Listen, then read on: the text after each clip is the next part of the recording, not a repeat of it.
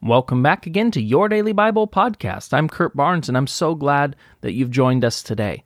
Today I'm going to be reading from Psalm chapter 118, beginning in verse 1 and reading through verse 9. Give thanks to the Lord, for he is good. His love endures forever. Let Israel say, His love endures forever.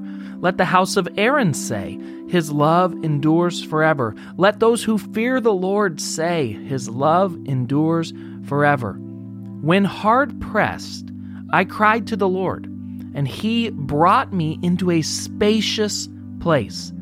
The Lord is with me. I will not be afraid. What can mere mortals do to me? The Lord is with me. He is my helper. I look in triumph on my enemies. It is better to take refuge in the Lord than to trust in humans. It is better to take refuge in the Lord than trust in princes. Okay, amen. I love this psalm, and it is such a important reminder for us in the moment that we are living in. Just look at where the psalmist began. His first uh, words in this psalm were Give thanks to the Lord, for he is good.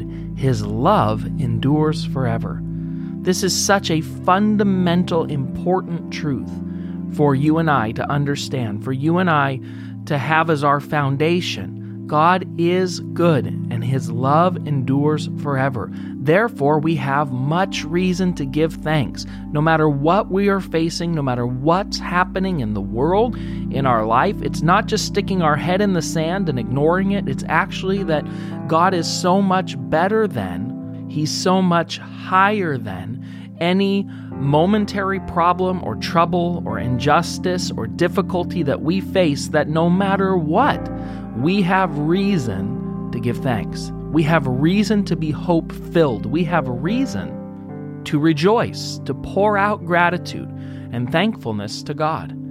The psalmist encourages us to remember that God's love for us endures forever.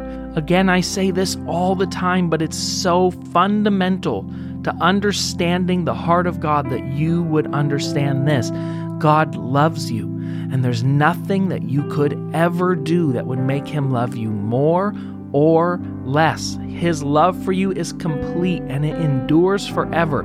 No matter what you find yourself doing, no matter what you've done, no matter what you've seen, no matter who you've hurt, the radical nature of the love of God is that He loves you no matter what, forever. He cares for you. He desires a relationship with you. He has an open door to you right now that you can come back to Him. No questions asked. You can come right back to Him. He's attentive to you because He loves you. The psalmist tells us that he cried out to the Lord. And when he cried out to the Lord, the Lord helped him. This is a common theme all throughout the Psalms and all throughout the Bible. The Lord is listening. Why is he listening? Because he loves you. The Lord cares about you. He hasn't forgotten you. He hasn't turned his back uh, on you. He hasn't turned his head away from you. His desire is to help you. His desire is to hold you. His desire is to be there for you and with you if you will let him. He says in verse 7 The Lord is with me, He is my helper. I think that is an incredible statement. Think about it. The creator and ruler of the universe, the one who was before anything else that spoke creation into being, is your helper, not the other way around. You're not his little helper. It's not like Santa and his elves. It's not that you're his helper. He is your helper.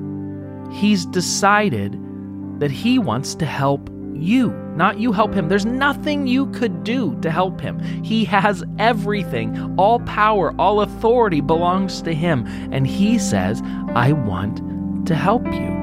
So let me ask you an important question Are you relying on your own strength? Are you trying to help yourself?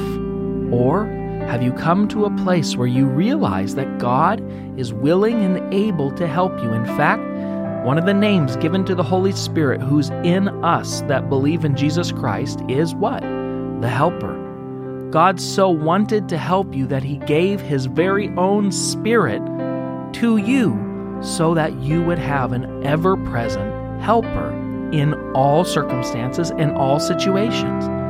It ends here with this wonderful statement that right now you need to hear. It's better to take refuge in the Lord than trust in humans. It's better to take refuge in the Lord than trust in princes. Far too many are looking for help in the wrong place. They're looking for help in the wrong people. God alone is our refuge. He is our helper.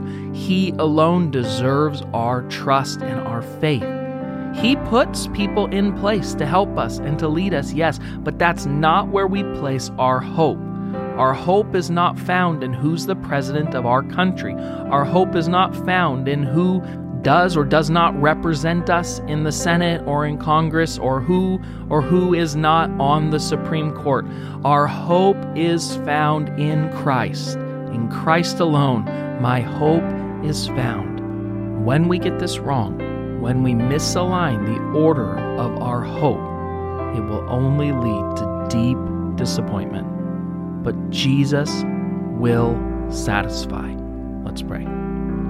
God, I thank you today that you have proven yourself generation after generation trustworthy, that you've shown your ability to help us, to lead us, to guide us, to protect us. You've shown yourself more than capable and more than able.